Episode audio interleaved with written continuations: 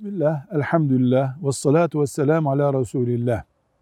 Şapka, fötür gibi şeylerle namaz kılınır mı? Namazda alın ve burun secdede secde edilen mahalle temas edecek. Eğer kasket, şapka, fötür gibi ön çıkıntısı olan bir şey bunu engelliyorsa bu secde olmaz. Secdesi olmayan namaz olmaz.